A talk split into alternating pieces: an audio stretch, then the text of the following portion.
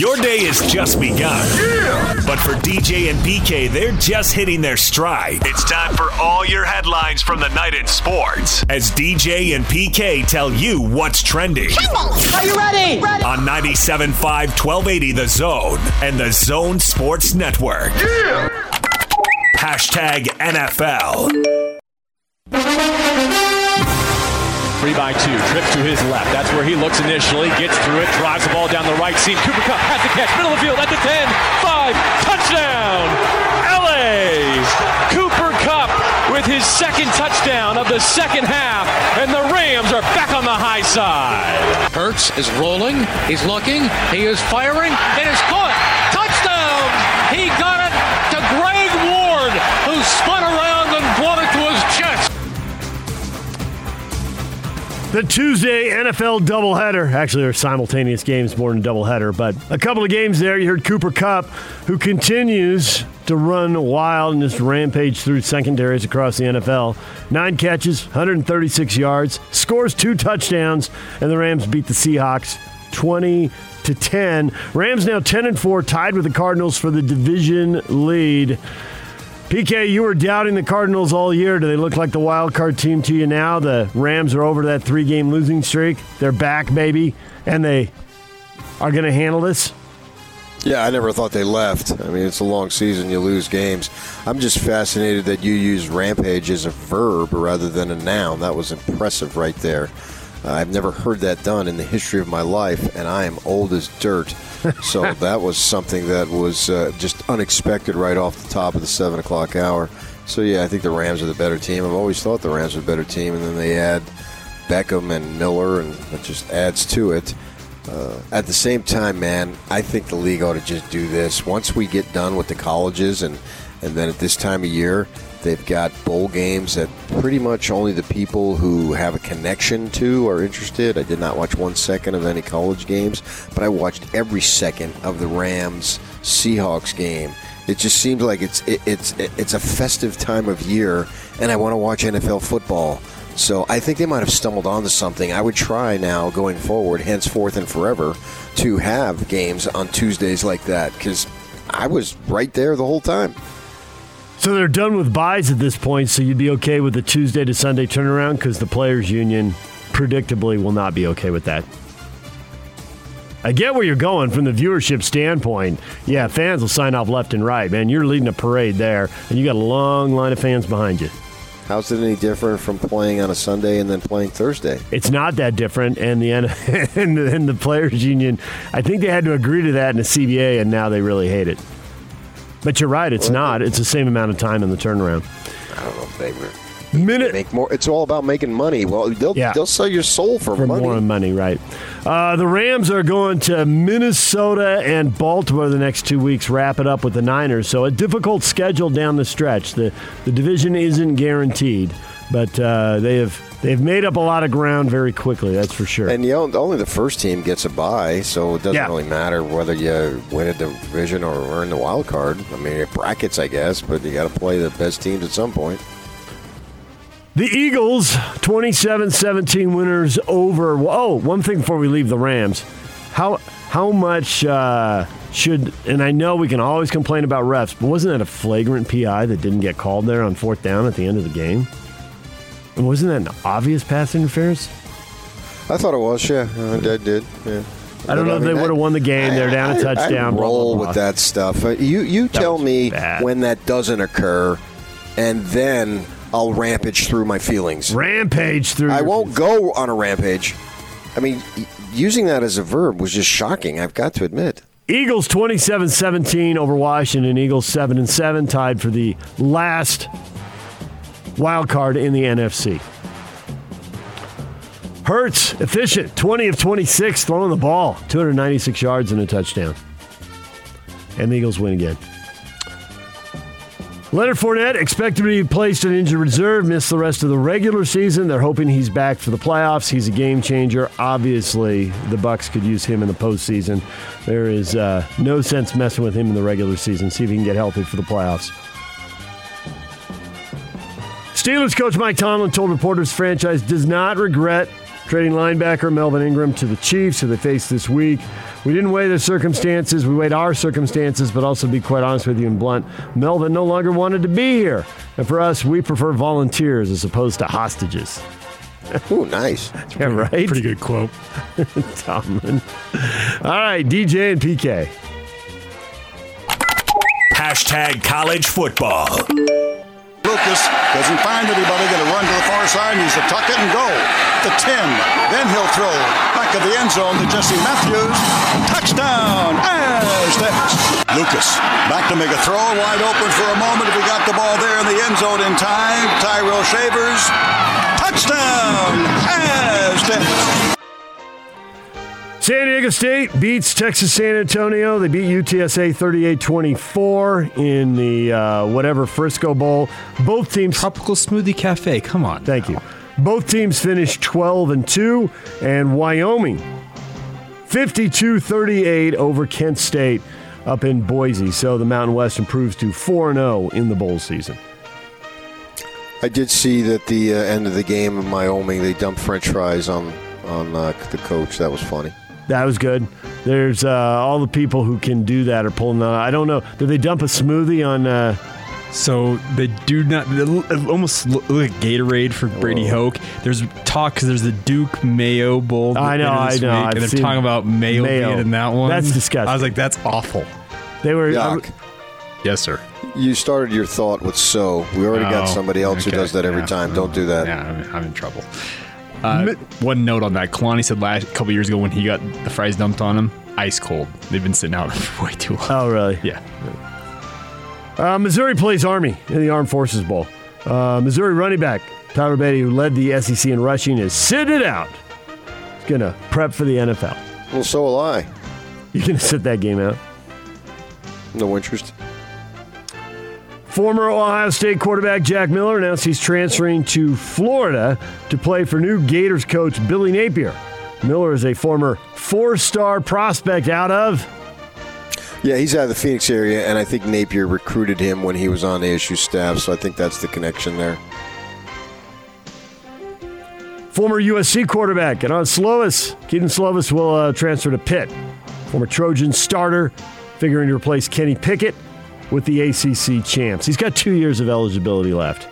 Yeah, he's out of Phoenix, too, and I have no idea what the connection is. They had an offense that showcased a quarterback who's going to the NFL. Can we go with that? I don't know how many guys they have back and all that stuff, but... Maybe so. Yeah, I don't know. Miami announced its football team is in COVID-19 protocols but remains committed to playing in the Tony the Tiger Sun Bowl against Washington State New Year's Eve. Team had multiple positive tests. Hey, Miami now, with their new coach, they're going to play in the Tony Tiger Bowl. I mean, you got to look out for them because they're great. Well played. DJ and PK. Hashtag NBA. Back out to Tyler, top of the key. Stepped in and then stepped back for three. Goodness gracious, Tyler Hero. Good to see you again. Finds Randall up top. And now it's Fournier. 19 points, leads all scorers. Three-pointer, nails it. Evan Fournier with 22.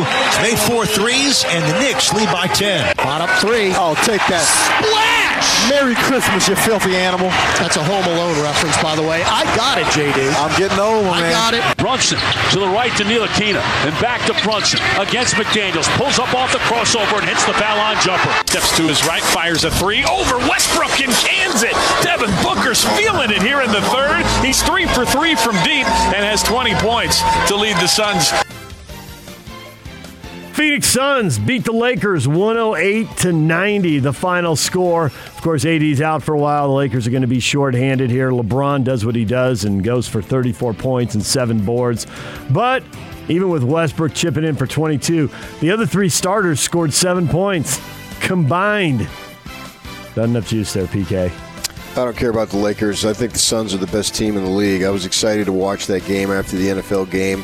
I was going to watch the entirety of this game, and I believe the Suns are better than they were last year. The number of reasons that makes them better. Bridges is a better player. Ayton's a better player. They didn't have McGee last year. He's given them a huge boost. Landry Shamet, they didn't have. I mean, he's not a star, but he's a nice role player. I believe they're actually better than they were last year. I think they're the best team in the league.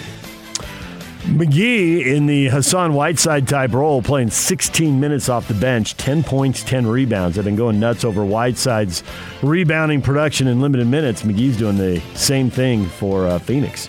Those are getting a double-double in 16 minutes. Yeah, I mean, They literally didn't have that player on the roster. The Jazz had favors. Now Whiteside is producing better. I understand that. But the Suns didn't even have that type of player on a roster last year, and I realize the Lakers, they're just an average team at best right now, but I was very impressed with the Suns. Minnesota Timberwolves will be here to play the Jazz tomorrow. Mavericks beat the Timberwolves 114-102. Jalen Brunson led Dallas with 28 points. Those are the Jazz next two opponents. Timberwolves will be here on Thursday, the Mavericks on Saturday. The Christmas Day schedule could be in flux. The Jazz right now are scheduled to play the Mavericks at 8:30, but that is one of the first and last game are the least important TV windows, so the NBA sent out a memo to teams. Woj had it, and the teams that play early and late may have to shuffle their games to fill the middle three time slots if some team is unable to field a team and a game's in jeopardy. So that Jazz-Mavericks game could end up being a little earlier. Instead of being the fifth game of the day, it could end up in one of the other time slots. Could also be postponed, too. I mean, every game is in flux. Why are we signaling that day? Every game going forward is in flux. Right, but I don't think your game time will change on another day because somebody else is getting your day will change. Okay. Yeah. Not that big of a deal. It's the same thing. Or could be postponed. This is the world in which we live in. NBA Commissioner Adam Silver told ESPN's Malik Andrews the league has no plans to suspend its season as COVID-19 surges throughout the league. He says, we, of course, have looked at all the options, but frankly, we're having trouble coming up with what the logic would be behind pausing right now. Ooh, man, that's Republican of Adam. Got that question because the NHL hit pause on their season. It was in response to that, yeah. Ooh, Adam taking on a different point of view. That's interesting. You're not giving up that money. Well, yeah, I don't blame them, man. Who wants to give up money? I mean, they're not going to do it until they have to do it is what it boils down to, and hopefully they don't have to do it. DJ and PK. Hashtag college basketball. Oh, boy. Long pass. Whoa, it went in! Shulgin puts his hands up in the air. That was an alley-oop, but Shulgin's going to take it. 31-22. Just take it. Say you meant to shoot it the whole time, right, Coach? You betcha. Utah State beating Portland State. Humorous moment, and otherwise the total blowout. It's a scheduled win. Portland State's a bad Big Sky team, and Utah State lit them up, 81-62. As usual, Justin Bean providing a huge stat line, 29 points, 12 rebounds. That's Justin Bean Bryant, man. Get it right. These are just great times now for Aggies. I mean, you got their announcer just laughing. He's just laughing all the time now because every sport's winning, or at least the sports he does. Who is that guy? Scotty G. Who's coach? I don't know. I need more than, yep, out of the voice to know what's going on. Utes beat Fresno State 55-50. Watched a little bit of that game, flipping around, PK. The NFL games were on then. Both teams struggling to score there, but the Utes eventually get it done. I wasn't sure either team was going to make it to 50. At halftime, they weren't tracking for that, but they got there, and the Utes get the win and improved to 8-4. Over a Fresno State team that was picked to finish in the middle of the Mountain West. It's Coach Lance Beckert, if you were keeping track of him. Who'd he coach for? He's a former Utah State assistant. Oh. Yep. UVU blowing out Washington, 68-52. The Wolverines improved to 9-3 on the year. BYU in Hawaii tonight to play South Florida. The game's on ESPNU at 7:30. BYU going for win number 10. They're off to a 9-2 start tonight. And Dixie State and Cedar City is in Cedar City to take on Southern Utah, 7 o'clock on ESPN+. What is trending? Brought to you by Shamrock Plumbing. There's no job too big or too small. Get the personal touch with Shamrock Plumbing. Call them at 801-295-1690. That's Shamrock Plumbing. Time now to bring in Taylor Johnson, Development Coordinator at The Road Home. The Holiday Mediathon continues. You can donate online at theroadhome.org or at 801-819-7300. Taylor, good morning.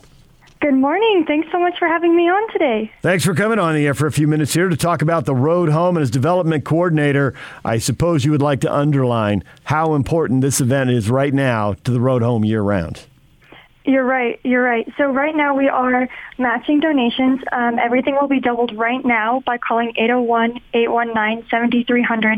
And all of the funds raised both yesterday and today are going directly to helping people step out of homelessness, supporting the vital programs and services that we provide every day, just like emergency shelter for the hundreds of people who are outside right now in need of shelter.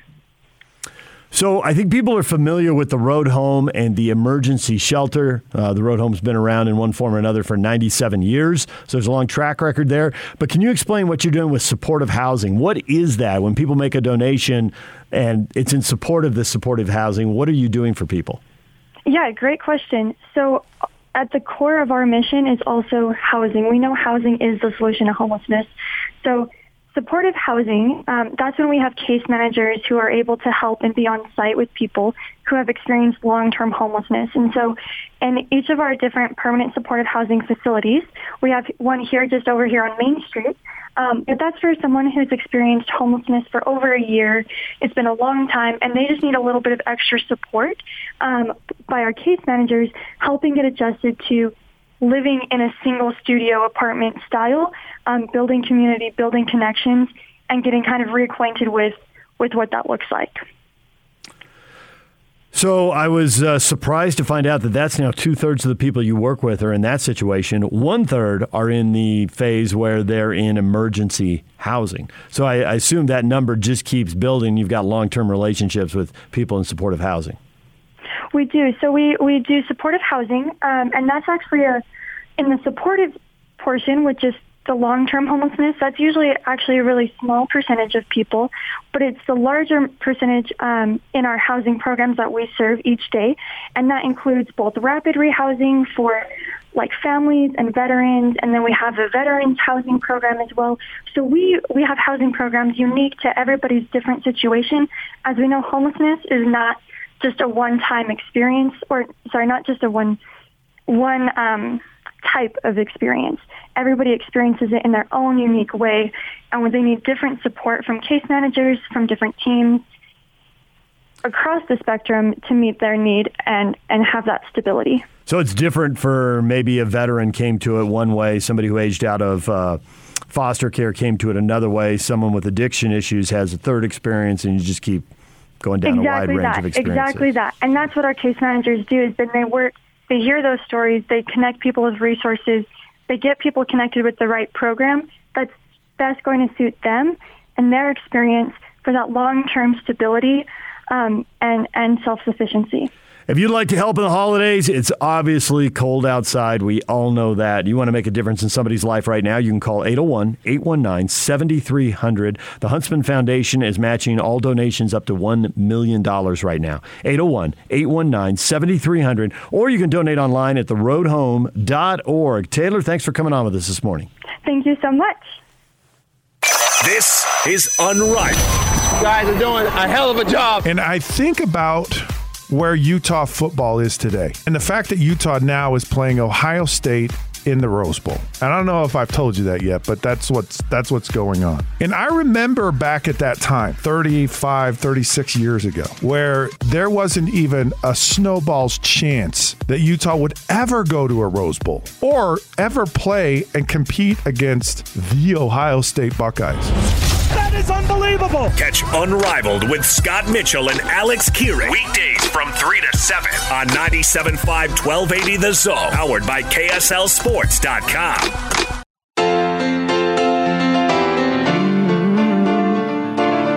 Merry Christmas. Happy holidays. Merry Christmas. Oh, yeah. Oh, Merry Christmas. Merry Christmas. Happy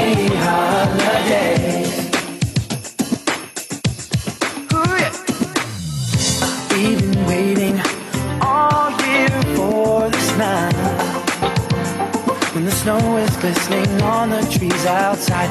Yak, you're getting into Christmas music I've never heard before. I don't know where you're digging this stuff up. You've never heard this one before? No. I don't think I have. This is the classic from NSYNC, like late 90s. All the love will show, 'cause everybody knows it's Christmas. I missed it. All right, it's time right now. We're going to talk actually in a couple minutes here with Lincoln Kennedy, Raider analyst and Pac-12 network analyst. But right now we'll get started with the question of the day. Hot Takes or Toast is brought to you by Utah Facial Plastics. Losing your hair, it's 2021 and you don't have to. UFP Hair Restoration offers a range of cutting-edge therapies to restore thick hair permanently. Just text hair to 801-960-3137 for 15% off any hair loss treatment. Or visit www.utahhairmd.com. Who's giving or getting Rose Bowl tickets for Christmas? What are some of your better sports-related gifts over the years?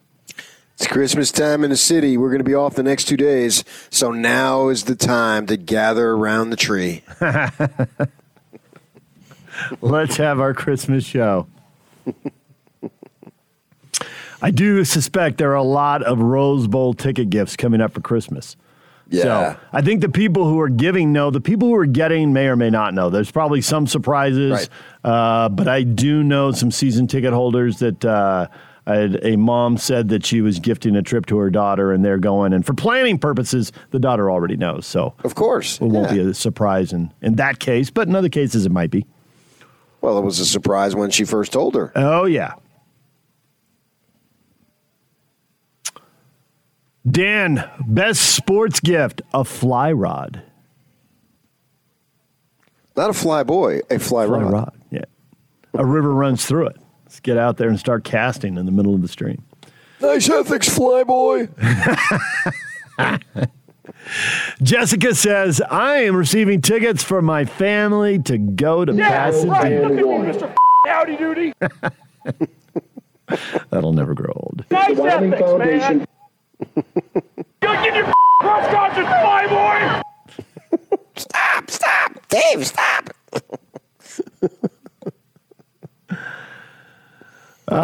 Steve says, my two favorite teams played in the Fiesta Bowl. My wife got me tickets to that, as well as a 3-pack of Jazz games.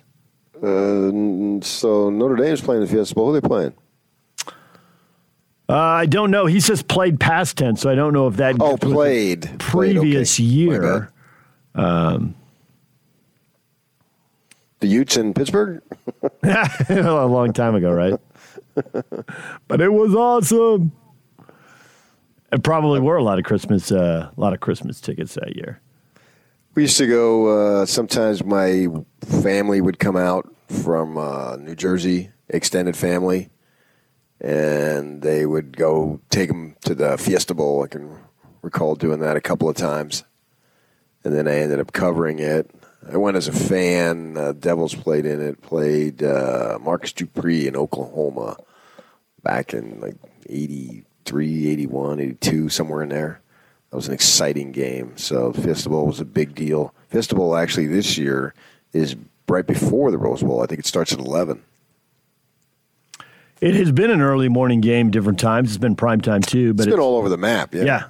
Yeah. But the granddaddy stays the same. Parked right there in the middle of the afternoon. Yeah, the only time it moves is when the dumb football committee thing makes it. They made it a BCS final one year. I remember it was a night game in Miami, played out there, and it was weird. Well, it was obviously it's dark on the opening kickoff. I'm like, that's not right. SC and Texas. SC and Texas, that's another occasion, yeah. Here's a story for you. Jake says, my brother and I each got a ticket to the Mariners game about 18 years ago. My favorite player, Ichiro, hit 2 solo bombs, and the Mariners won 2-1. His second one hit off the Hit It Here Cafe in right field. I will never forget the chills I got watching him run like a gazelle out to his position in Area 51. Oh, for sure. I mean, in just terms of hitting, Ichiro is right there with anybody. You named some of the great hitters. You know, obviously Pete Rose is up there, you know, leading the world in hits. But Ichiro, I had an opportunity to see him in Baltimore when we were up at the Jersey Shore. My wife, we wake up one morning. She says, I want to go to a game. It's 9 o'clock. And the Phillies were out of town. We'd already been to Yankee and Shea Stadium a number of times. So we drove 3 hours. That's all it was, just 3 hours. Got there in Baltimore at noon. I had four of us. I was feeling my oats on vacation. What's the best seats you got? $350 a piece. What's the second best seats you got? And so there were only like a few rows behind. And each row went 5 for friggin' 5 that day. I will never forget it. 5 for 5. And I swear he was looking at the positions of the guys. If anybody was cheating, like if the center fielder was cheating in, thinking he might dump it into behind second base, each row pop one over his head. That guy was as good as it got with a bat in his hand. And there's obviously been some great hitters. I mean, I never saw DiMaggio or Ted Williams or any of, you know, those studs from way back. But, man, that guy was something. His career numbers are really good, but think how good they would have been if he played in the majors before he was, 27, 28. I think that's why you have to include what he did in Japan. DJ and PK, it is time to welcome in Lincoln Kennedy, Raiders radio analyst, Pac-12 network analyst. He joins us on the Smart Rain guest line. Smart Rain's state-of-the-art smart irrigation controller helps with first-class water management. Visit smartrain.net to learn how to save 30 to 50% on your commercial property's water costs, or call 877-346-3333. Lincoln, good morning. Good morning, DJ and PK. It's LK. Happy holidays to all you guys and all your listeners, too. So how you guys doing? We're doing well. Merry Christmas and happy holidays to you. Right back at you there. Absolutely. So the start of the holiday season here is awesome if you love defensive football, but not so much if you like touchdowns. We got 9-0 games. We got 15-10, 19-13. 20-10 on a Tuesday night game. Yeah. Is this the defenses catching up to the offenses late in the season and they got film and teams are meeting in division for the second time? Or is a lot of this COVID, guys missing, and it's way easier to plug in a defensive guy than an offensive guy, and that's helping the defenses? Or is it something else? It's a great point. Both points are great and probably valid if you look into it deeply enough. But I think that, you know, we live in a time where there's so much uncertainty. Even the guys that are able to go out there don't really know who they're playing with. Because, look, there's a lot of people that don't think there's chemistry is necessary in sports. But in football, it's absolutely essential. A quarterback has got to have a good chemistry with his receivers as well as his offensive line. If you don't, you have a quarterback who's not trusting. He's looking down at the pass rush. He's not really looking down the field. He's trying to take something that's simple and easy just to get out of the play and come away unscathed. Conversely, on the defensive side, you know, you turn a guy loose. It doesn't matter where he comes in at or where he plays. You just say, look, go find ball. That's what most defenses do. You know, you've got a little bit more structure in the back end with the coverage and stuff like that. But for the most part, go find ball. Seek ball, find ball. It's a lot simpler, a lot easier to do. You don't necessarily need a whole lot of chemistry there, but it's good when the chemistry happens because defenses play better together. With that being said, you know, to your point, it's anyone's guess what type of game that we're seeing this part of the year. Maybe teams are starting to save themselves, try to get to the playoffs as unscathed as possible, even when they have to win a central game. So it's really up in the air. It could be a combination of both of your points. Watching the Raiders, I hope you had a refundable and didn't have to pay an exchange fee because they moved the game back a couple of days there. Well, what's funny is that I was in Vegas taping the Silver and Black show for Raiders Network TV, and when the news came down, so I just flew back to Phoenix, which is a 45-minute flight. I bought a ticket, flew back to Phoenix, and then changed my ticket, which I was supposed to leave for Vegas that day, Friday, go through Detroit, and finally eventually ended up Cleveland that night. I didn't leave until Sunday morning, I think it was, when I left. So it worked out for me to be able to go back home and see my kids another day before I had to go. I'm wondering if you thought, wow, that was an impressive comeback, or if you thought, man, they needed an impressive comeback just to beat a depleted Browns team. What's your view on that? Well, any win is a good win. Any loss is a tough loss.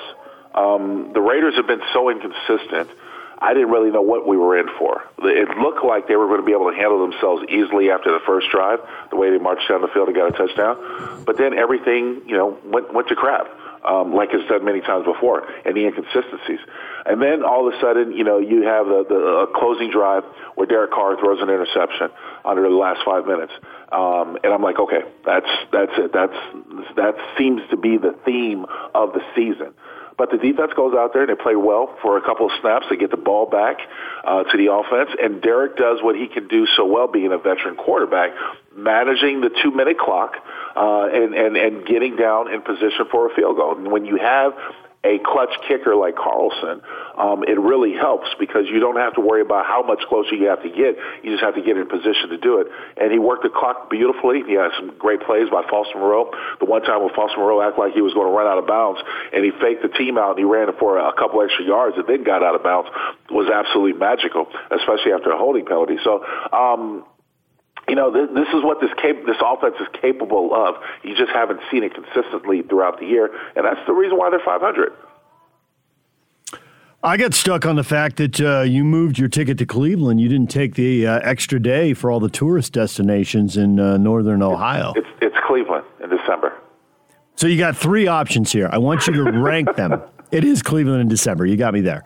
My brother lived there for a while, so I visited in multiple seasons. Three options. I'm curious which you would find to be the most fun and which you would go ahead and give the bronze medal to, leave in third place, and possibly never do. One, when you're downtown, I mean, you're right by the Rock and Roll Hall of Fame, right, which blew my mind. It is very well done. I thought it was awesome. I am a bigger football fan than I am a music fan, but Canton is not as well done as the Rock and Roll Hall of Fame. However, it's an hour down the freeway to the Pro Football Hall of Fame, so that's one option. Rock and Roll Hall of Fame is another. And then, PK, what's your favorite Christmas movie? Oh, well, yeah, The Christmas Story. I went to that house and checked it all out, too. You got that? Yeah, the house they shot the exteriors at, somebody on the cast bought it, remodeled the inside to match the soundstage, because they shot everything on a soundstage in Toronto. And you can take tours there, and they got a gift shop and visitor thing across the street in another remodeled house. It's like its own little mini economy there. So one, two, three. My third option would probably be the Christmas Story house. Okay. But, you know, and second, I've been to Canton for the Hall of Fame a couple of times. But the Rock and Roll Hall of Fame is well done, and I do like it. The only thing I was worried about, and Brent told me this, is that Saturday when the game was supposed to be played, the weather was abysmal. It was foggy. You couldn't see basically your hand in front of your face, and it was dreary and overcast. But Monday when they played the game, I mean, when I got to Cleveland, I was surprised because it's the latest I've been in the year at Cleveland, and there wasn't any snow on the ground. So the day was absolutely gorgeous Monday. The sun was out all day. It got up, I think, to maybe, you know, close to 50 degrees, and then when the sun went down, it got cold. But, I mean, it was absolutely a gorgeous day. Much to my surprise that Cleveland had that late in December. Yeah, you can't beat that. I've been in Cleveland for work multiple times, and the weather sucked. I've been there in the summer on just something to do for fun, and the weather sucked. So, you know, you never know what you're going to get. We were talking about this the other day, GJ and I. You know, there's a best team in the AFC, and I think that would we say that was the Chiefs, and there's always going to be a best team. But is there a dominant team? No. There's not a dominant team because even the hierarchy or better teams in the AFC have flaws. Look, you know, for what it's worth, when you take a look at, say, New England and Indianapolis, what Indianapolis did to New England did to Buffalo. Just doesn't normally happen. You don't.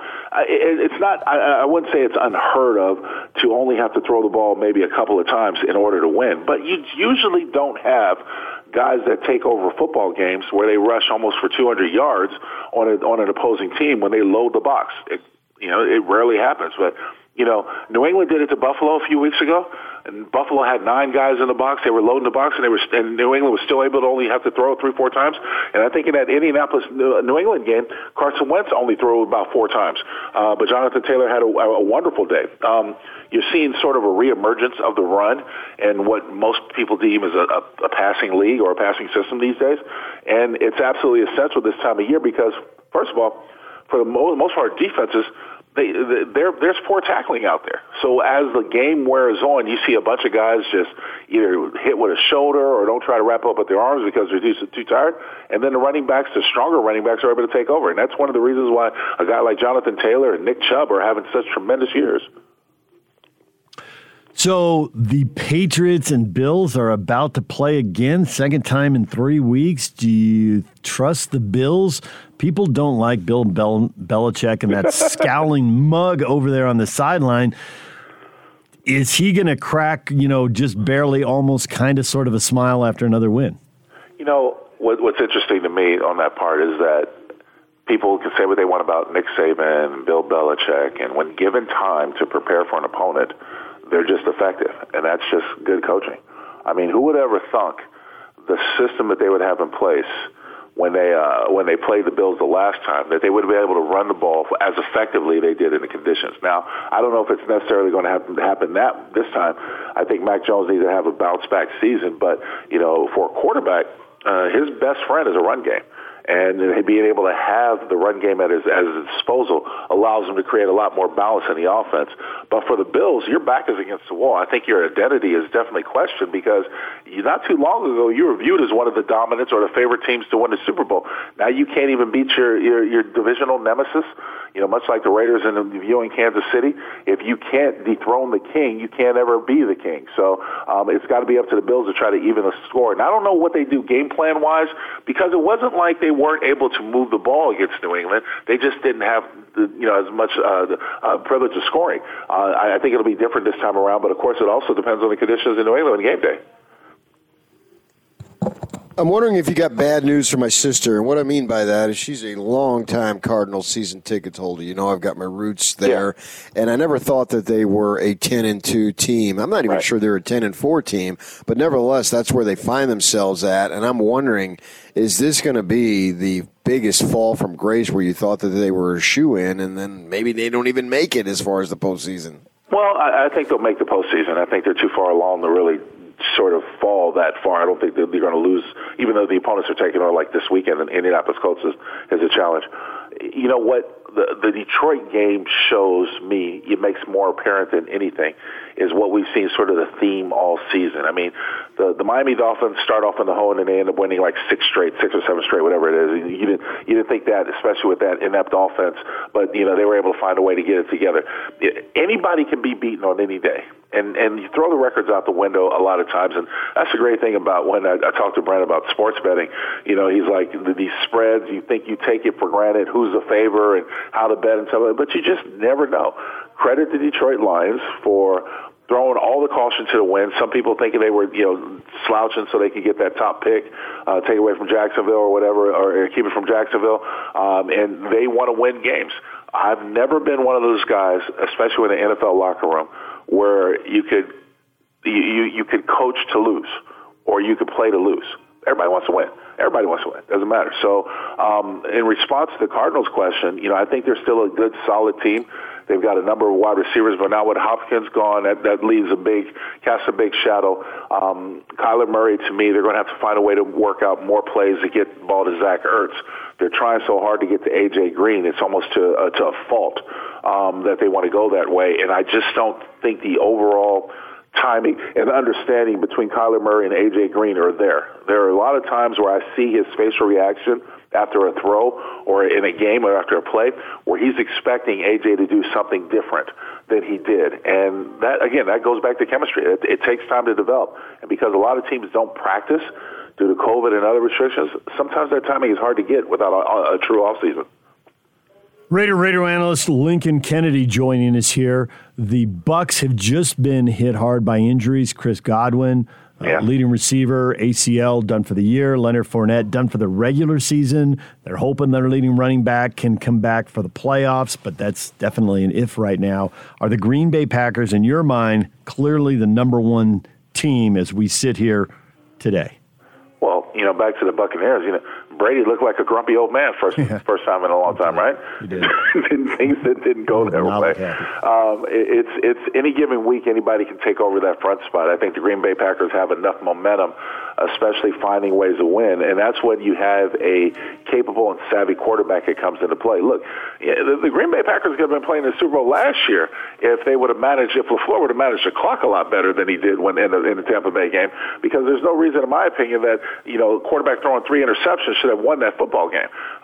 But, you know, to me, it was poor clock management and poor decision-making that caused them to lose that game. I think they're a lot better off this year, and I think Aaron Rodgers has a lot more say about that. You know, just a savvy veteran quarterback who knows the game through and through. And now he's got a couple of receivers. And when people concentrate on Adams, he can go to Scanley, the other guy, or some of his other receivers to make them viable. But it looks like Green Bay has a strong, and their defense is playing a lot better too, so I think they have a strong chance. You think Urban gets back into coaching at the college level? After you look at the tail of tape, what he's did at the programs that he did, and there's always been some shadows that have been cast everywhere he went. If I'm a regent, I have a hard time doing it. And the reason why is that this is a man who has to go into kids in people's houses and convince their parents to give their kids up. I don't know if that happens, especially when you look at all the things that have sort of followed him around and the questionable decisions that he made. I think it's got to be, I'm not saying that it's never going to happen again, but I think you really have to let the dust settle. And we've seen other coaches in the past sort of have to have that, things happen and the dust has to settle for a couple of years. You find them at a smaller program, they kind of work their way back up, you know. And for what it's worth, if I'm Urban Meyer, to be honest with you guys, because there was health concerns in the past, I think I'd be done. I mean, if you want to live, sometimes you can't get it out of your system. I get that. You always have the itch, and especially when you're coaching. But you talk about the scandals, the publicity, the press, everything that's followed you around your career, your coaching career, where you've been, and now this, and now you figure out that if the Jacksonville Jaguars are able to get out of paying him his money, man, just go on the TV. Be easy. You're on a committee we didn't really know much about. We just heard about it in the last couple of days. The Pac-12 Advisory Committee, former players. What is the main goal there? What do you hope to bring to the table there? What would you like to accomplish? To try to make the Pac-12 more viable and a national presence. How are you going to do that?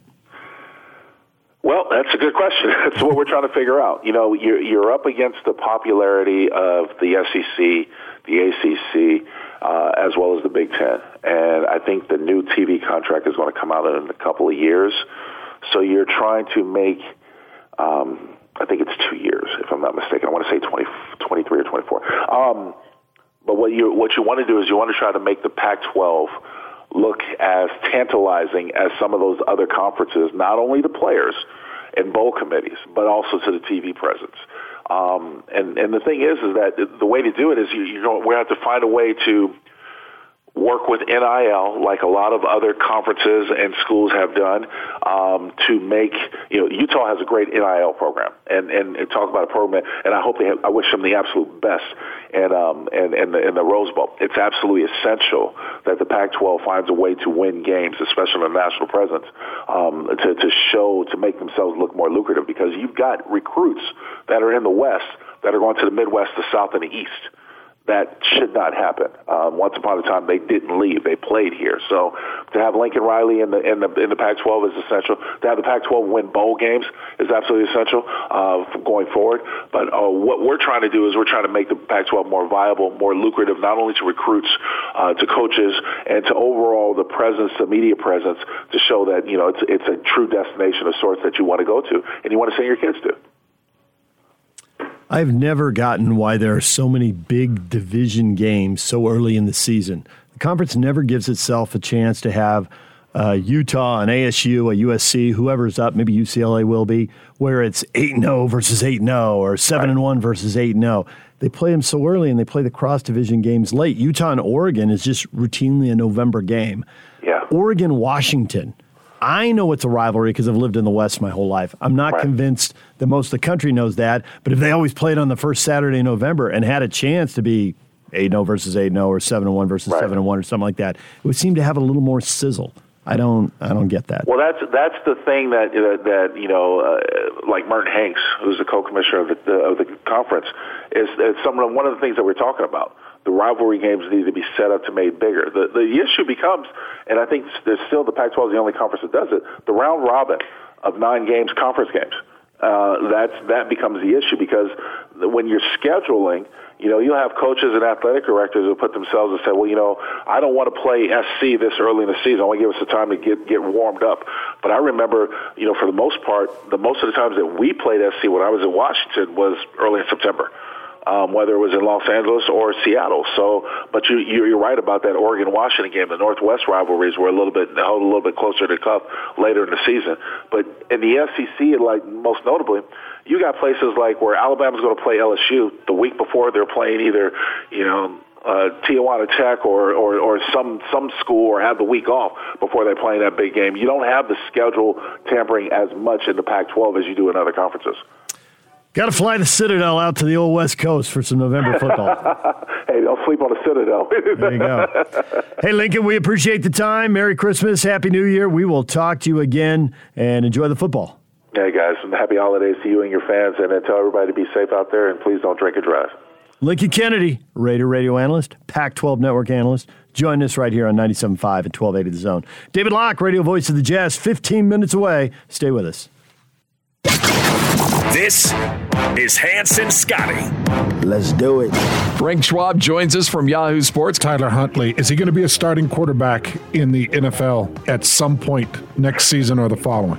Maybe the following, but here's my thing. If I'm the Ravens, my starter plays a certain style. Lamar Jackson, he runs a lot. He's exposed more to injury than most quarterbacks. Now, I'm not trading this guy. Why would I? He's a perfect backup. He's a great backup. So do I think he's a starter next year? I honestly don't, just because I don't. Why would the Ravens trade him at this point? But once you get closer to him, when he can become a free agent and all that, like maybe at that point you start to make some decisions. But I think he's one of the 32 best quarterbacks in the league, just based on what you've seen the last couple of weeks. He really brings something. It's actually shocking he didn't get drafted based on his skill set and what the NFL, a lot of NFL teams are looking for these days. What kind of a show is this? Catch Hans Olsen and Scotty G every day from noon to 3 on 97.5 1280 The Zone, powered by KSLSports.com. It's the 5th annual Black Friday sale. It's been extended through December at Davis Vision. Tired of glasses or contacts? Get LASIK now and save $1,400. There are limited spots available, so act now. Check them out at davisvisionmd.com or call 801-253-3080. That's Davis Vision. Question of the day. Best sports theme Christmas gift you've given or received? And who's getting Rose Bowl tickets for Christmas? PK, a little twist on this. David says, my son and I are going to the Cotton Bowl to see Alabama play Cincinnati. Most awesome game I will have ever seen in person. How do you know? Because he says later, I'm a lifelong Alabama fan. Somebody went at him with basically that. So, of course you are. I'm the lifetime of Nick Saban's tenure at Alabama, I'm a fan.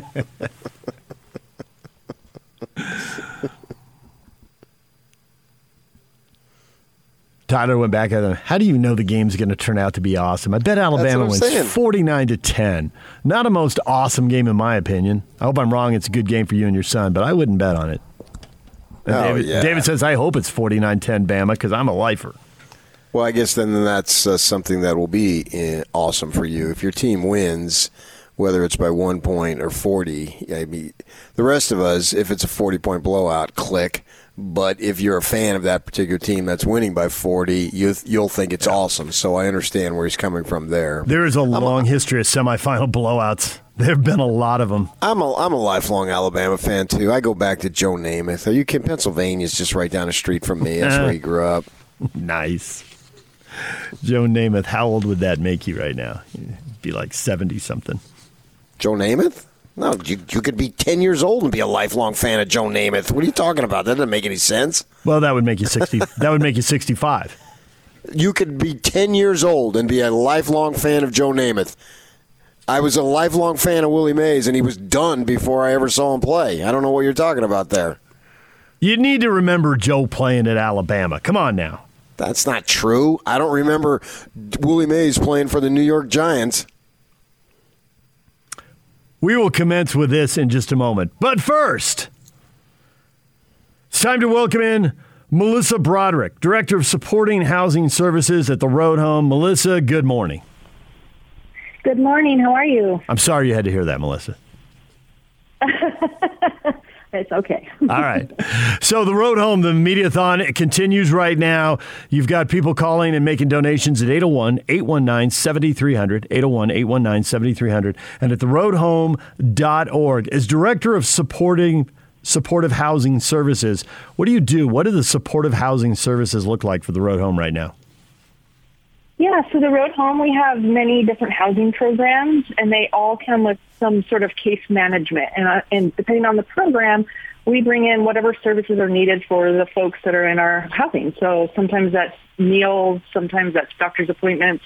We have all kinds of goals we're working on with our folks, and our great case managers are just doing that day in and day out. There are people who are familiar with the emergency overnight shelters, the one that used to be downtown. You've got the new facility in South Salt Lake, and you've got the family center down in Midvale. But there are other properties as well, Palmer Court, Wendell Apartments, the Magnolia. How do those all figure into your housing? What do they look like? How do they work? Yeah, so what I do is I oversee all the services that are in the housing programs you just mentioned, the Magnolia, Palmer, Wendell. And then we have some scattered sites, places where that means folks are living in the community in an apartment, and we bring the services to them. So the shelters, we've got about 60 housing-focused case managers that help folks that are in the shelters apply for the programs they qualify for, and then they come over to the services side, and they move into their apartment, and we assign them a case manager, and we start working on the things they want to work on. So when people make a donation right now at theroadhome.org or at 801-819-7300, they're supporting the overnight shelters, but they're supporting all these supportive services as well. That's right. Let me give you an example. A $32 donation will provide one night of emergency shelter for an individual. $45 covers an application fee. So we're always applying to apartments with folks, and we need the application fees. And $1,000 provides 2.5 months of housing support for an individual, which is really awesome. You can pick up the phone right now, 801-819-7300, or you can donate online at theroadhome.org. Make somebody's Christmas a little brighter. Theroadhome.org or 801-819-7300. Melissa, thanks a lot. Thanks for having me. DJ and PK, David Locks, coming up next.